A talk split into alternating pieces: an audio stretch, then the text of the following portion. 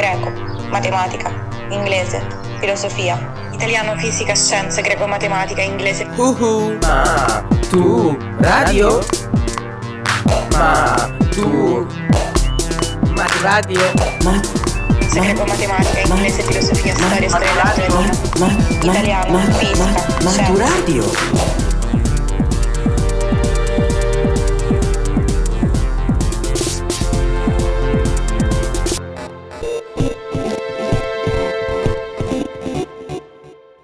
Podcast di greco per l'esame di maturità, letto da Valerio Mastandrea, Polibio.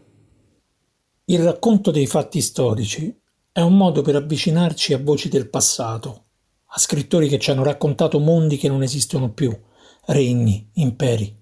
Scrittori che però ci hanno anche mostrato come l'essere umano cambia la storia, nascono e muoiono le nazioni, rimane sempre lo stesso, cioè un grande mistero. Iniziamo questo podcast leggendo un brano di oltre 2100 anni fa dello scrittore che si chiama Polibio, che è l'autore di cui parleremo oggi. Mentre camminavamo insieme, Publio disse ad un tratto, arrossendo e con voce calma e tranquilla: Polibio, perché chiacchieri sempre con mio fratello Fabio? Gli fai domande, gli rispondi, ma ignori me. Evidentemente pensi anche tu su di me quello che pensano gli altri miei concittadini, che sembra a tutti troppo pigro, tranquillo, diverso dal carattere e dall'abitudine dei romani, perché non mi piace discutere cause in tribunale. Dicono che la mia famiglia non ha bisogno di un rappresentante così, ma del contrario, che è la cosa che mi rende più triste. Polibio, stupito dall'inizio del discorso del ragazzo che non aveva più di 18 anni, esclamò: «Per gli dèi, Publio, non dire una cosa simile e non averla nemmeno in mente. Non faccio così perché ti disprezzo e non ti tengo da parte. Mi rivolgo a tuo fratello quando inizio e quando finisco i miei discorsi solo perché è il più grande». Questo brano, se non avesse come protagonisti dei personaggi dai nomi un po' particolari, non sembrerebbe scritto più di 2100 anni fa. È una semplice conversazione tra amici, uno di nome Publio e uno di nome Polibio, raccontata da uno dei due.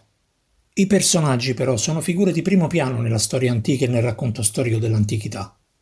In questo breve brano tratto dalle sue storie, lo storico greco Polibio descrive l'inizio della sua intensa amicizia con Scipione, perché il Publio che parla è proprio un appartenente alla potentissima famiglia degli Scipioni. Publio Scipione, quindi. Ma quale? Perché di Scipioni ce ne sono parecchi, come ci spiega un vecchio film di Luigi Magni. Qui se compie un destino, Scipione, ma no è il tuo. Quello de tu fia. Cornelia si sposerà a Sempronio Gracco e da grande sarà tanto virtuosa quanto da ragazzina sciacquetta. Purtroppo resterà vedova ancora giovane, l'uomini faranno a cazzotti, ma lei niente. Vivrà nella memoria di sto pupazzo de Sempronio e penserà solo agli figli, che saranno Tiberio e Caio Gracco. Adesso a te sti nomi non ti dicono niente, ma il mondo a venire si ricorderà in sempiterno dei fratelli Gracchi, tribuni della plebe e amici del popolo, che per via di questa amicizia l'uno e l'altro saranno assassinati come carogne. E il nome degli Scipioni? E quello continuerà. E continuerà per via di quel grugnetto amaro. Eccoli. Quello a forza di bazzicà a casa vostra non si pierà Cornelia, ma si pierà il nome di Scipioni. E appetto a lui chi si ricorderà più di tuo padre Scipione ispanico, di tuo nonno Scipione barbato. Chi si ricorderà più di quel poveraccio di tuo fratello, capirai, Scipione asiatico. Al mondo resteranno soltanto due Scipioni, te l'africano e lui, Publio Cornelio Scipione, detto anche l'Emiliano. Tu l'hai sconfitta Cartagine. Lui la distruggerà e ci butterà il sale sopra. Me coglioni. Come si dice in questo film del 1971, Scipione detto anche l'africano, di Scipioni davvero famosi ce ne sono soltanto due. L'africano, appunto, che sconfisse Annibale nella battaglia di Zama nel 202 a.C., e l'Emiliano, che nel 146 distrusse Cartagine. L'amico di Polibio nel brano che abbiamo appena letto è il secondo, uno dei più grandi generali della storia di Roma. Ma questo cosa ha a che fare con la letteratura greca? Il Polibio di cui parliamo oggi, l'amico di Scipione l'Emiliano, è Polibio di Megalopoli, uno dei più importanti scrittori di storia dell'età ellenistica, che scrisse un'opera storica in 40 libri nella sua lingua natale, il greco, a cui diede un titolo molto semplice. Lo chiamò Storie. Non ve montate la capoccia e ricordatevi chi siete. Vai, va. Ma quale civiltà, Romani? Per tirar su una casa che non fosse una catapecchia avete dovuto ricorrere ai greci. Ma prima gli avete dovuto menà. I ritratti, le pitture a sguazzo, i pupazzi de marmo, de bronzo, i nonni morti a mezzo busto, quelli ve li siete fatti fa dalle Etruschi, a forza de sganassoni. Quando poi si è trattato di scrivere due righe de storia patria, avete dovuto pigliare in ostaggio un altro greco, Polibio, perché a Roma quello che sa scrivere meglio si e non sa fare la firma. Dice, c'avemo Plauto che scrive le commedie, eh? Un par de ciufo. Ma che scrive Plauto? Plauto copia le commedie dei greci e dice che l'ha inventate lui. Per cui, giovanotti, io vi sto per dare una gran brutta notizia. Tutta sta civiltà, sta cultura vostra, non è altro che bottino de guerra. Queste parole di un Catone più romanesco che romano spiegano ironicamente una questione molto interessante, cioè il rapporto tra la letteratura a Roma e la letteratura greca. Polibio, uno degli ultimi autori che si studiano nel programma di letteratura greca, richiama la questione dei modelli greci in ogni genere letterario. La grande letteratura greca esisteva da ben prima che la letteratura latina giungesse a risultati altrettanto importanti. Infatti, fino a quell'epoca, non erano ancora state scritte opere storiche sulla storia di Roma in latino, e dire che nel 202 a.C. Roma era riuscita a sconfiggere Cartagine, che era la più grande potenza dell'epoca nel Mar Mediterraneo. Gli unici scritti storici a Roma erano fino a quel momento i documenti ufficiali, tra cui gli annali dei sacerdoti più importanti, i pontefici, in cui venivano registrati in modo molto breve tutti gli eventi, giorno per giorno, anno per anno. Gli annali erano delle specie di cronache, che non si sono conservate, ma che probabilmente assomigliavano a questo. Oggi è caduto un fulmine sul Monte Albano, si è deciso di entrare in guerra contro la città di Taranto. C'era qualcuno che aveva raccolto questi scritti, che aveva fatto delle vere e proprie raccolte, con lo stesso stile semplice di questi annali dei pontefici, ma non ci sono arrivate nemmeno le raccolte, sono sparite nel trascorrere del tempo.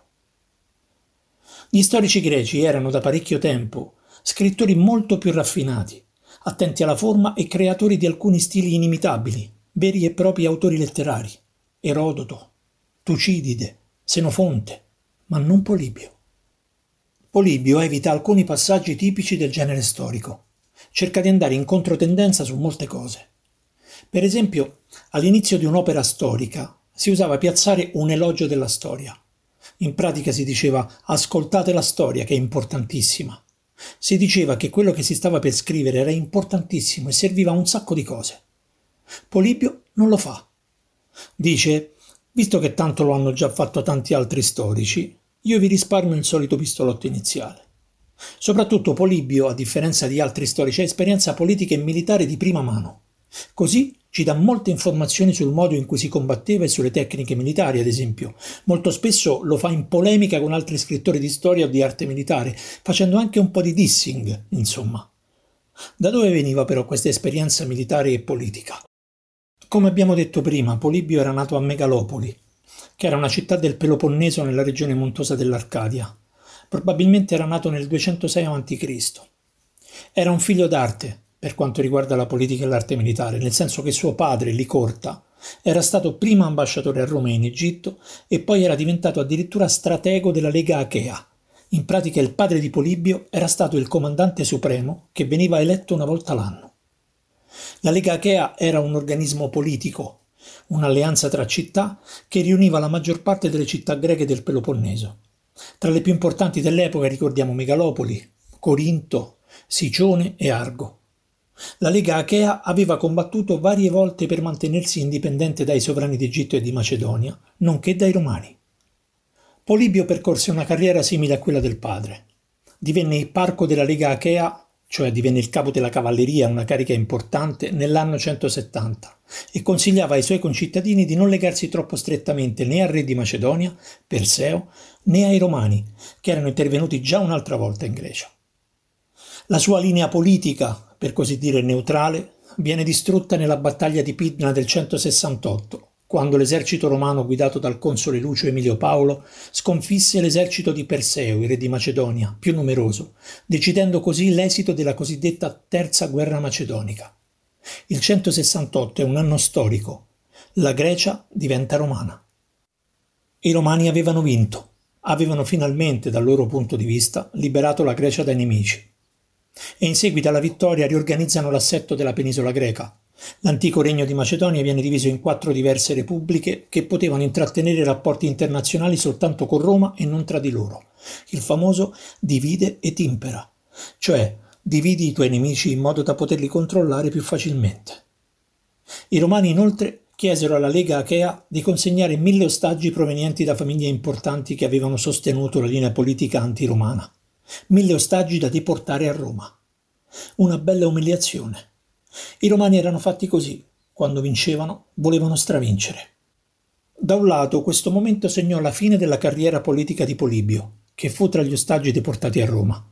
Dall'altro lato, a Roma, nella città dei 7 colli, lo aspettavano altre imprese, come per esempio l'incontro che gli cambiò la vita, che viene proprio raccontato nel primo testo che abbiamo letto, l'amicizia con Publio, il futuro Publio Scipione l'Emiliano. Polibio incontra inoltre il nascente impero di Roma, e leggiamo un altro pezzo scritto da lui, tratto dalle sue storie. Certamente qualcuno si chiederà come mai, proprio a questo punto, interrompiamo il racconto dei fatti per trattare dell'organizzazione dello Stato romano. A me, in realtà, fin dall'inizio questo è sembrato uno degli argomenti più importanti di tutte le storie, come credo di aver dimostrato in più punti, e particolarmente nell'introduzione, quando ho detto che per i lettori delle storie il risultato più piacevole e utile sarebbe stato quello di apprendere come e sotto quale forma di governo i Romani, in soli 63 anni, abbiano vinto e assoggettato quasi tutta la terra abitata, cosa mai accaduta prima. E in effetti Polibio viene deportato a Roma in un momento molto particolare. In poco più di 50 anni la città era passata dal controllo dello stivale italiano a governare buona parte del Mar Mediterraneo. La Sicilia, la Sardegna, la Spagna, l'Illirico, cioè gli attuali Balcani, parte dell'Asia Minore, cioè più o meno l'attuale Turchia, e la Grecia. Davvero, a pensarci si trattava di quasi tutto il mondo abitato conosciuto all'epoca.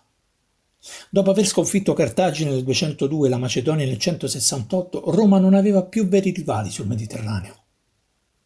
Polibio, ispirandosi al suo storico di riferimento Tucidide, cerca le cause, i pretesti e le prime iniziative di questa enorme espansione. Se Roma sta effettivamente prendendo il controllo di tutto il Mediterraneo, dice Polibio, questo non si può spiegare soltanto con l'enorme potenza militare. Si tratta di un successo dovuto, almeno in parte, a cause più profonde, dice Polibio. Quali ragioni ci sono per la potenza di Roma?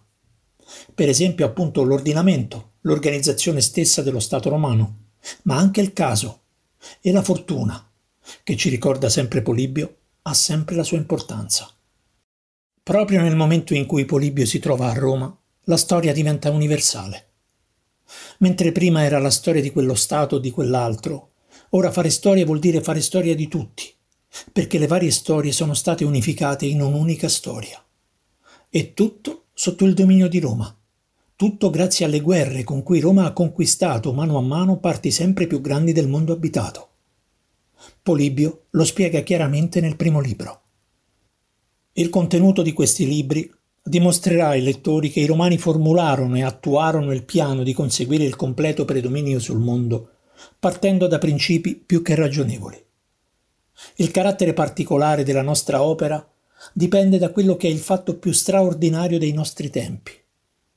Dato che la storia ha piegato in un'unica direzione le vicende di quasi tutta la terra abitata, bisogna che lo storico raccolga per i lettori in un'unica visione d'insieme il vario operato con cui la fortuna ha portato a compimento le cose del mondo.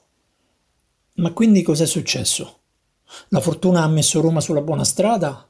Oppure Roma si è adoperata con un piano dettagliatissimo per conquistare il mondo intero? Possono essere vere tutte e due le cose? Questa forse è la domanda più difficile a cui cerca di rispondere Polibio. Le conquiste sempre più grandi nel Mediterraneo sono state portate avanti consapevolmente, come se fossero parte di un grande piano. Allora possiamo dire che Roma era una potenza imperialista. Il termine imperialismo è moderno, ma spiega bene il desiderio di conquistare il mondo e imporre il proprio dominio, desiderio portato avanti dagli stati antichi come da quelli dei giorni nostri. Se quelle guerre continue, invece, sono state frutto del caso, di vecchie alleanze, di scelte politiche e militari prese sul momento, senza pensare troppo al futuro, allora si potrebbe anche dire che Roma ebbe fortuna, ebbe semplicemente l'esercito giusto al momento giusto. È un problema difficile da risolvere, forse più uno stimolo alla riflessione che non qualcosa che si possa davvero risolvere. Molti studiosi moderni discutono questo problema, ma all'interno delle storie si può notare come pure Polibio cambi idea sulla questione. Le storie di Polibio, però, non ci sono arrivate integralmente, tutte intere. Interi abbiamo soltanto i primi 5 libri. Dal sesto al 18° abbiamo dei frammenti, anche di notevole dimensione, e dal 19° in poi si tratta di brevi riassunti fatti molto dopo, da altri scrittori e storici in età bizantina. Polibio con le sue storie abbraccia tutto il periodo storico che va dal 264 al 146 a.C. E perché conclude il suo racconto proprio nel 146? Perché è un anno importante. Nel 146, infatti, le armate romane distruggono 2 diverse città ribelli, e non 2 città qualsiasi. Distruggono Cartagine, l'avversario di sempre, e distruggono Corinto, una delle città più importanti della Lega Achea. E mentre succede tutto questo, Polibio si trova ancora a Roma. La sorte dei greci deportati a Roma, ve li ricordate? Gli ostaggi. Ecco, la loro sorte viene discussa molto tempo dopo la fine della guerra, precisamente 17 anni più tardi. Scipione Emiliano, il grande amico di Polibio, decise, come si dice, di prendere il toro per le corna e affrontare la questione in Senato. Catone il censore, grande avversario degli Scipioni, liquidò la questione in Senato con una battuta. Disse: «Come se non avessimo nulla da fare, impieghiamo un'intera giornata per decidere se dei vecchietti greci debbano essere sepolti dai nostri becchini o da quelli della Caia». Quindi fu deciso di liberarli questi ostaggi, senza stare troppo a discutere. Polibio era libero di rientrare in Grecia, però si ripresentò in Senato qualche giorno dopo per chiedere di riavere indietro gli incarichi che aveva quando era stato deportato. Catone, sempre beffardo, gli rispose che voleva tornare indietro come Ulisse alla grotta del Ciclope perché aveva lasciato lì il berretto e la cintura, della serie: «Già ti è andata bene che ti abbiamo fatto andare via, non sfidare la sorte un'altra volta, non provocarci, abbassa la cresta». Nel 146, quando Cartagine fu rasa al suolo, Polibio era al fianco del suo amico Scipione l'Emiliano.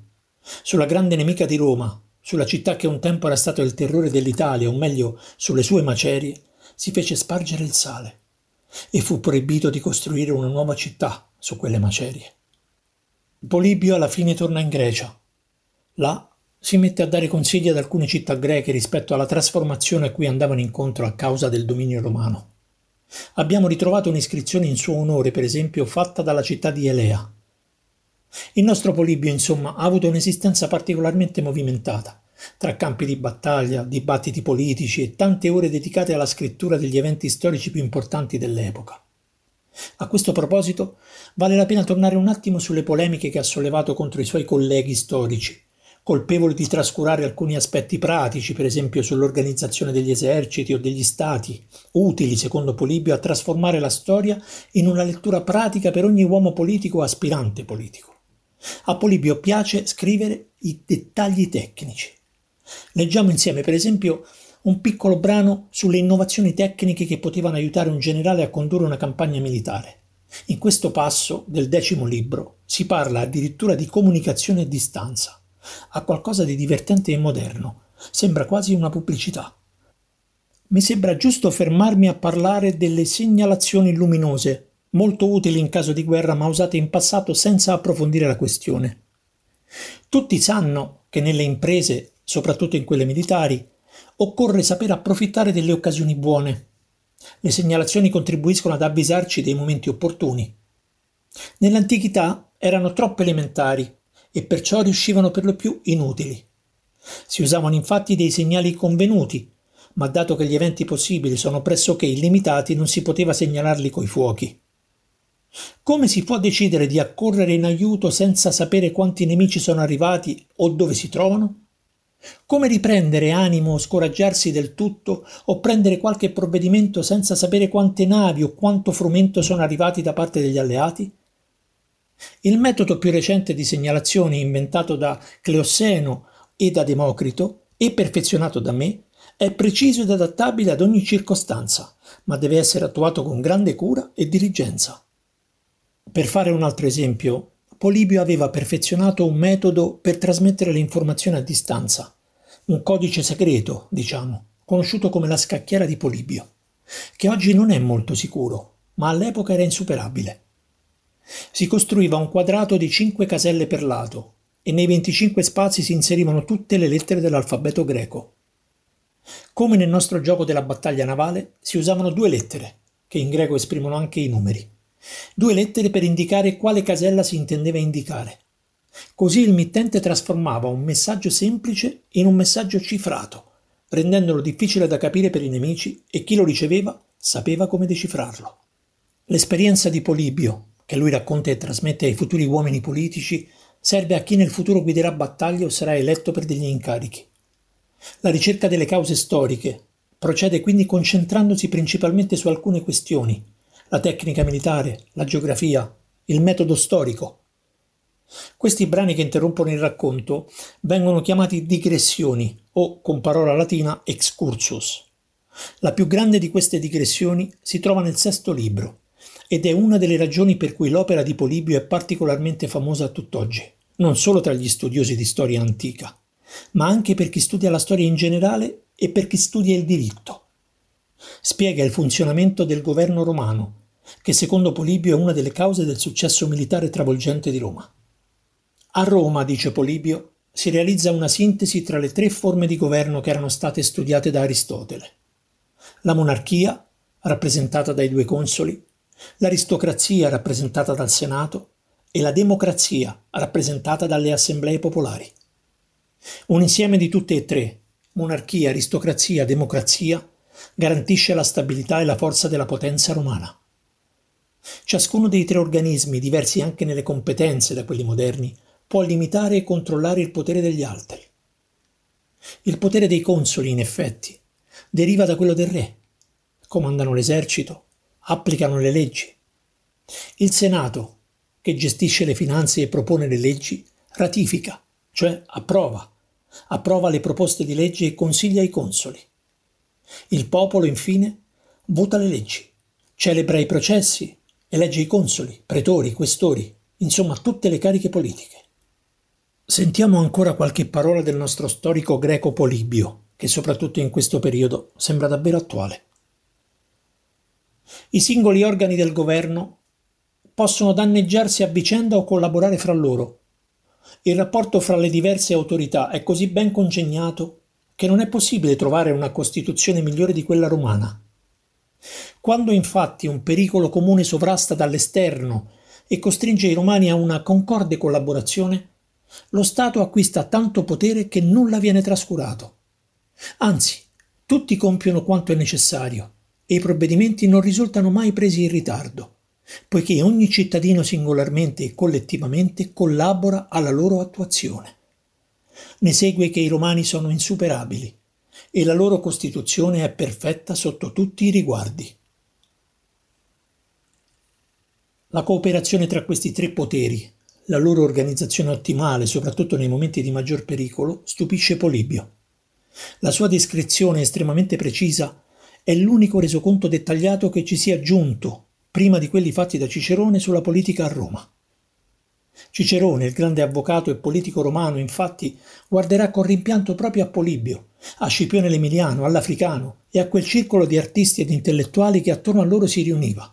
Vi ricordate il circolo degli Scipioni? Come se quell'epoca fosse stata la migliore nella storia della Repubblica Romana. Il miglior storico di quell'epoca aurea in cui Roma estese il suo dominio su tutto il Mediterraneo rimarrà Polibio. Polibio rimarrà lo storico greco più letto e stampato fino alla Rivoluzione francese, quando gli studiosi prima e poi il pubblico torneranno ad apprezzare Tucidide. La vicenda di Polibio, poi, oltre che la sua opera, può darci tantissimi stimoli di riflessione. Un uomo politico esule, sconfitto, che descrive la città dalla quale era stato preso in ostaggio e deportato, Roma, come una città vincitrice, ben funzionante, potente. Strano che sia uno sconfitto da Roma essere uno dei più importanti storici di Roma. Ne ha avuto sempre gli occhi di chi ha perduto la battaglia e la guerra, spesso ha avuto gli occhi dell'amico del vincitore. Sempre con grande onestà intellettuale, ha però mantenuto l'attenzione di chi osserva per la prima volta un grandissimo cambiamento nella storia del mondo. Maturadio è un progetto di podcast didattici per la maturità promosso dal Ministero dell'Istruzione con la collaborazione di Treccani e di Radio 3. Ideazione di Cristian Raimo. La sigla di Maturadio è di Teo Teardo.